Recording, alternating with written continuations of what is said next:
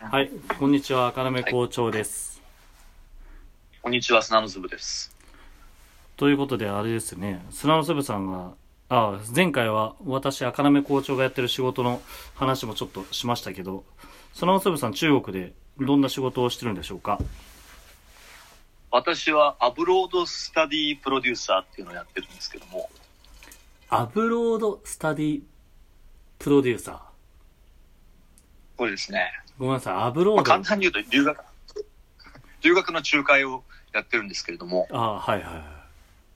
あのー私は2005年に中国へ来て、はいその時は日本語教師として来たんですね。そうでしたよね。日本で語を中国の方に教える仕事。そうです。日本語を中国人に教える仕事ですね。はい。まあ、アジア各国需要がありますが、中でも中国は人が多いし、需要が特に大きかったので、はい。うーんまあ、履歴書を送ったら中国、いろんな、いろんな国に履歴書を送ったら中国はたまたま拾ってくれたので、はい。中国のある学校で2年ほど教師をやりました。はで、その後、中国の国内で、えー、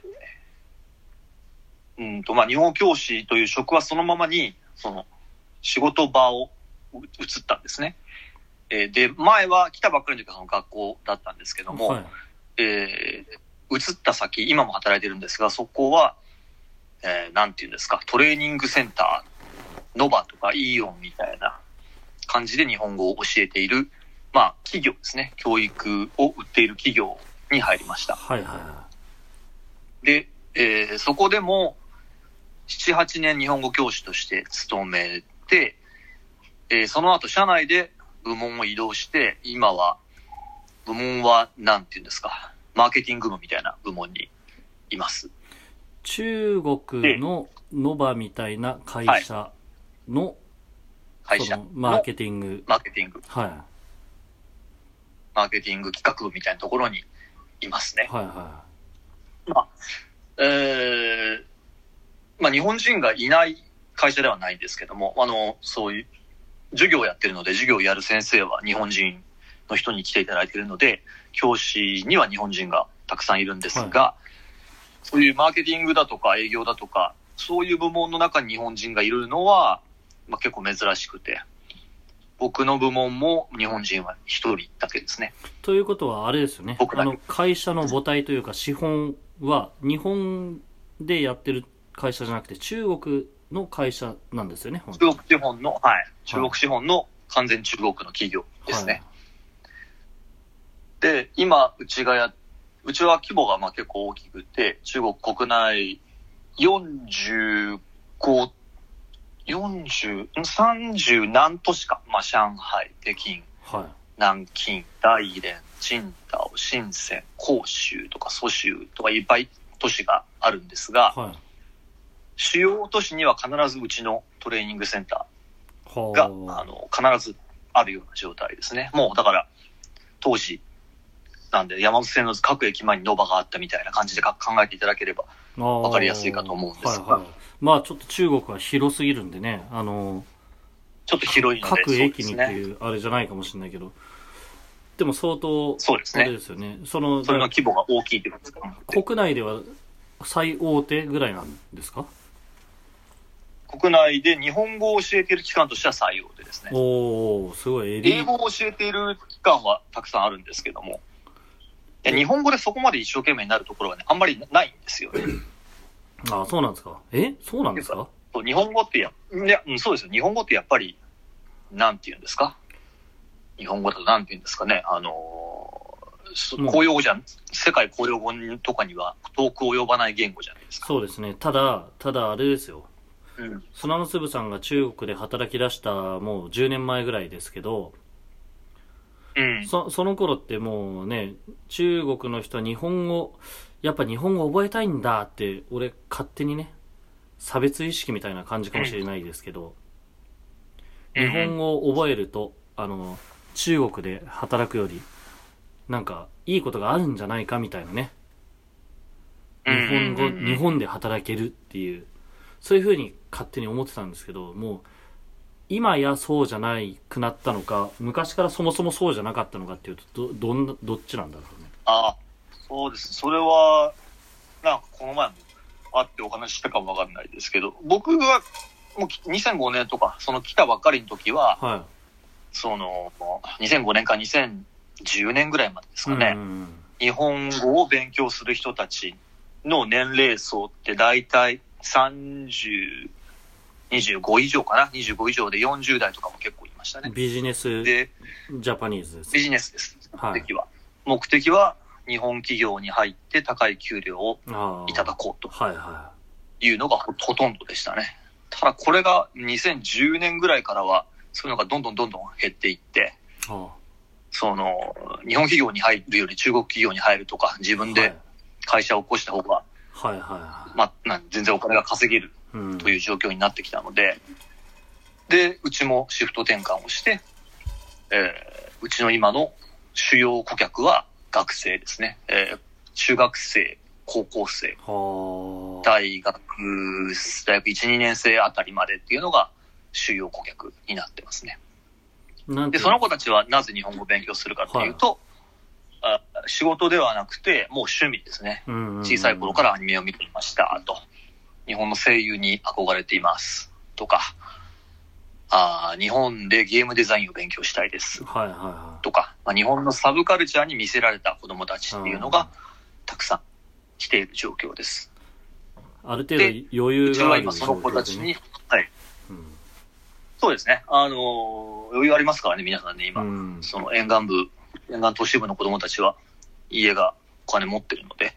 はい。で、その子たちに日本語を中国国内で教えて、で、それだけじゃなくて、うちは今、その、な、なんですか、ラン、ランゲージトレーニングだけではなくて、はい。に日本語をある程度勉強し終わったら、じゃあ、うちの留学サービスを使って日本に留学しましょうというのもやっています。で、えー、日本にも支社が、はい。西、ん？西新宿に支社があり、ありまして、そこで留学生の管理を行っています。で、今、シェアとしてはだいたい中国から日本に行く留学生が1年に5000人から6000人いると考えて、はい。2000人ぐらいはうちから出てる状況です。すごいですね。今ま4分の1から3分の1ぐらいはうちから出してる状況です。はあそのうん留学生を斡旋してるのが、斡旋というか留学を促進してるのか。うん、斡旋という、うん、斡旋という言い方なのかな？なんていうか、だからまあ、りもう、うちを、うちが留学の母体になってるので、はいはい。もうそのまま留学サービスを、もああ、いや、違う上げてる違う違う。っていう感じですね砂の粒さんはそこの中の留学の、その、なんていうんだ？事務業務をしてるわけじゃなくて、こんな留学ができますよっていう、その紹介、まださっき言ったマーケティングって言ってう、ましたけど、そうです。マーケティングなので、うーん、主に、まあ、広告、ネット上での広告作りですね。はいはい。ネット上でいかにどうやって、うん。どこのサイトでどういう宣伝を打っていくかっていうところを、主にはやってます。はいはいはい。うん。例えば何でしょうか。例えば、今この、今校長と一緒に WeChat というソフトで録音をしていますが、はい。これは日本でいう LINE と同じような機能を持ってあるソフトですよね。そうですね。で、これはね、こうやっておしゃべり、えー、音声通話、あとはビデオ通話はい。の他にも、LINE にもありますけど、モーメンツってありますよね。んなんですか？自分の、自分が登録しているはい。友達がはミニブログみたいなことを、ミニブログみたいなものを LINE 上で上げることができますけど、知ってます？い。ああ、私あんまりこれ知らなかったんですけど、LINE で確かにあの、はいはい。なんか投稿してる人たちいますよね。そうです、そうです。それが自分のなんか今日何食べたみたいな。ああ、本当にね、これ、びっくりするぐらい、LINE と WeChat の差かもしれないんですけど、私もその砂の粒さん、わないですよね、みんなね。そうそうそう、砂の粒さんから教えてもらって、WeChat をもちろんまあ、うん中国では LINE があんまり使えなかった、だったか覚えてないんですけど、昔ね。で、砂の粒さんに WeChat で、まあ、収録しやすいですっていうことで WeChat 登録しましたが、WeChat の、はいはい。あのーなんていうんですか、あの、登録してる人の、その、LINE でいうモーメンツのはい。投稿数の上がり方と、LINE の投稿数の上がり方、全然、あの、なんだ、運命の差なんですよね。なんか見たいですよね。私も LINE にいっぱい友達登録して、そのなんか、運よくログインできた時は見ますけど、誰もそこに上げてないですね。そう、見たことないです。っていうか、あの、し、あの、多分、Facebook とか Twitter とかやってる人はそっちを上げて、LINE もで。上げるっていう、なんだ、メリットというか、あんまり聞いたことがないなあ。とそうなんだろうね。は。うん。インスタとかに行っちゃうんだろうね。ああ、そうでしょうね。だって、だから LINE は多分、みんなにとっては、その連絡を、友達と連絡をする手段そうそう。としかだか考えてないってことでしょ？ら無料通話ソフト、白いですよね。無料チャットツールうんみたいなことなんじゃないですか？ほ本当に他に LINE で、例えば LINEPay とかっていうのはみ使ってる人は多くないんですか？うーん、あんまり見たことないなあの、ああ、じゃあもう、そうなんだ。チャットだけなんだ。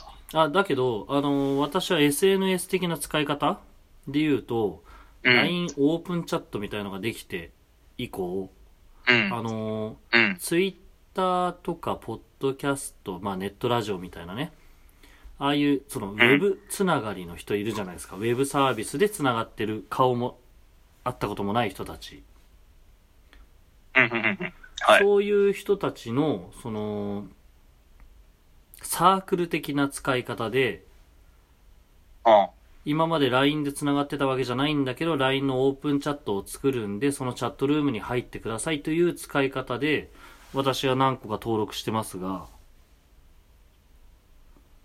そのチャット、LINE のチャットルームってことですか？そうそうそうそう、LINE のサービスでオープンチャットっていうのが、去年か一昨年か、本当にここ2、3年ぐらいの中でできたんですよ。それはじゃああれか。その、そのメンバーが自分の LINE の友達ではなくても、そのオープンチャットで話せるっていうことですか？あ、そうだと思います。そうそうそうそうそう。あの、僕も登録してるけど、それぞれが友達なわけではなく、そこのオープンチャットに参加するって言えば、LINE の ID さえ持ってれば、うん友達同士じゃなくても。うんだから、昔の mixi だと、ちゃんと友達登録しないといけないよね。ああ、そうでしたね。日記とか見るにはそうでしたね。そうだよね。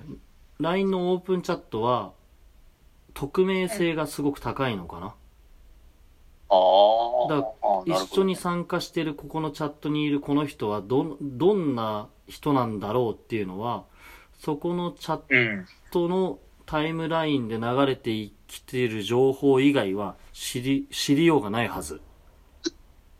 うん。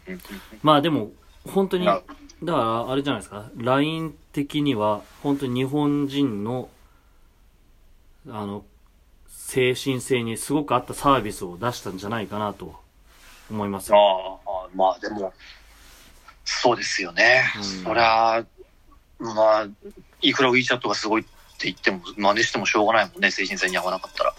うん。日本人に好まれなかったら。ねモーターモーメンツは全くウイシンあ WeChat と同じ感じだと思うけど、まあ、日本人の生活とか精神性に合わないからあ盛り上がらないだけの話ですよ。あとはあれじゃないですか、中国ではツイッタース、フェイスブックが使えないんじゃないんですか？あ、使えない、使え、あえっと、まあ、使え、一般的には使えない。そうそうそうそうですねそう。だからそ、そういう意味で言ったら、WeChat っていう中国のちゃんと、まあ、せ政府の息がかかった企業かはわかりませんけど、ちゃんと管理できる中での、そういう SNS、まあ、フェイスタイあ、Facebook とか Twitter みたいな気軽な投稿ができるサービスっていうのが、わかんない、勝手なイメージだけど、かそれがやっと WeChat でできたから、っていうか、それしかないのか。そうですね。まあ、うん。か限られてるわね。あの、乱立はしてないですね。うん。乱立しないようになってるので、WeChat か、あとは Twitter みたいなので Weibo っていうのが、ありますけどはいはいは WeChat か Weibo ぐらいだろうね。い。でもそう、こそういうふうに思うと、あの、砂の粒さんが仕事で、ここの WeChat の、そのモーメンツで仕事の宣伝もしてる、でしたっけ？あ、そうそうそう。だから、そうそう。モーメンツの中に広告を打てるわけですね。ああ、そうですよね。なのでうんそうそうそうそう。だモーメンツの、例えば、じゃあ広告を打ちますと。で、はその広告の写真はどういうサイズなのかと。政府の規定に引っかかるのはどういう写、どういう写真なのかとか、えー調べて、で、写真が出てきた写真をクリックした後どういうページに飛ぶのか。うんで、そのページは何枚、何枚の写真で構成されていて、そのページにはどういう機能があるのか。例えば、名前と電話番号を入力してもらって、えーそれがうちの顧客管理システムにはい。すぐに飛ぶようにはい。したりすれば、な管理がしやすいじゃないですか。こっちら、こっち側としたら。だから、僕がその広告を見ました。うんあ、留学したいなと思った。あえークリックして入りました。で、自分の電話番号を入力しました。で、その電話番号が直接うちのシステムに登録されるようにする。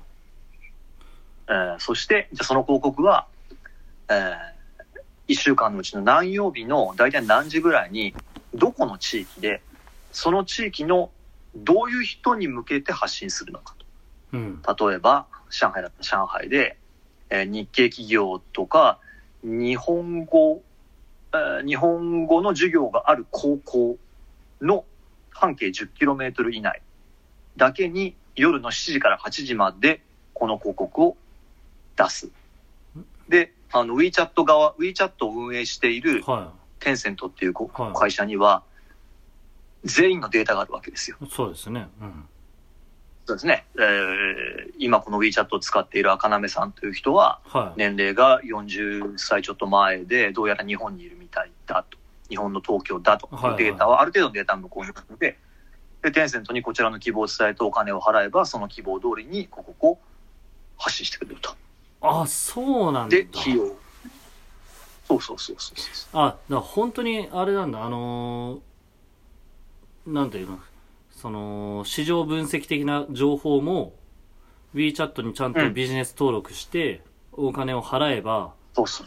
あのーこの広告のアナリティクス的な分析情報もくれるし、そうです、そうです、そうです。だから WeChat for Business みたいなことを、そのつぶさんなのか、会社で登録してるってこと、うんうーんと、そうだね。だから、まあ僕の、例えば僕の WeChat、僕個人の WeChat だけれども、はい。その、なんていうの、企業アカウント、はいはいはうちの会社の WeChat アカウントをとがあって、うんそのアカウントを使って広告を打ち打てるわけですね。だから、モーメンツをこうやってい。見ていたら、うん急にうちの学校の名前がポンと出てきて、まあそれは広告になってると。あのさ、なんか、うんやっぱりさ、一昔前だったらさ、うん。その、中国は政府に、ね、き企業統制されてみたいな、決まったうん。サービスしか使えませんよみたいなのって、すごく、うん。なんだろうな、その、ユーザーとしてはというか、生活してる一うん。般市民としては、うん。なんていうの？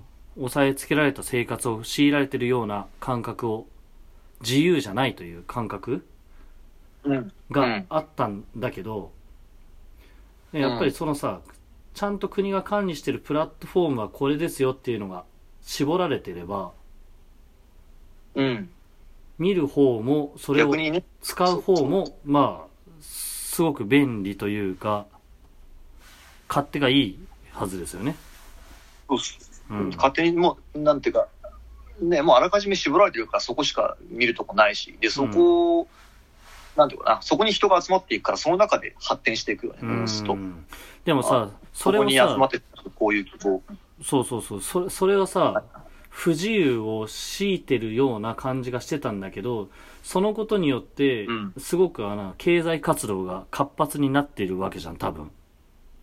うんうんうん。で、その通りです情報を得得たい人、サービスを得たい人、サービスを提供したい人、情報を提供したい人の、そのなんだろうな、全部がそこに集中するわけだから、そうそうそうそうう。ん。プラットフォーム1個だかもしれないけど、でもうん、そのプラットフォームに関わる会社っていうのはむ無限と出てくるわけじゃない。うん今の広告を打つっていうことでも、だって俺は、何、WeChat に、じゃあこの時間にこういう人たちに広告打ってくださいって、ちょくちょくで言うわけじゃなくて、その広告代理店みたいなところがあるからね。うん。そのテンセントと契約を結んでる広告代理店に行ってやってもらうわけだから、そうういう広告代理店とかってもうめちゃくちゃいっぱいある。うん。そうそう。いやいや、そこに写真をアップするんであれば、その写真をね、撮る人とか、それを写真をあの美しくする会社だとかっうん。ていうのがいっぱい出てくる。いやいやそ、そう比べるとさ、日本っていうのはさ、いろんな国のね、そういうサービスを自由に使えるうん。わけだけれども、ただそれはね、べ自由でああるがために、いろんななんだ、エセ情報だったりとか、信用できないものっていうのが乱立してたりして、うん。うん。で、情報を得たい人もどこに行けばいいのかわからない。売りたい人っていうのも、どこにやれば、なんだろうな、すごくダイレクトに届くかわからないっていう、うん。なんだろう、ハブが多すぎて、手探り感がすごいし、うーんと、うん。何か行動を起こした時に、す結果に結びつけにくいよね、多分ね。っうん。ていうリアク、ションが返ってくるのがうん。遅くなるね。どそううそうそうしてもね。そうそうそう。全然ダイレクトに何も伝わらないみたいな感じがする。ですよね。という、うんというのでね、あの、私が気になってるのはさ、コロナの話なんですけど、そうそうそうもうまさに今の話はそうコロナの今の政府の対応とかにつながると思います。そう。なので次回ちょっとコロナを日本と中国ではどういう対応をしてるのかっていうのが、僕はすごく気になってるんで聞きたいと思いますんで、はい。はい、よろしくお願いします。じゃあ次回お楽しみに。はい、あばらー。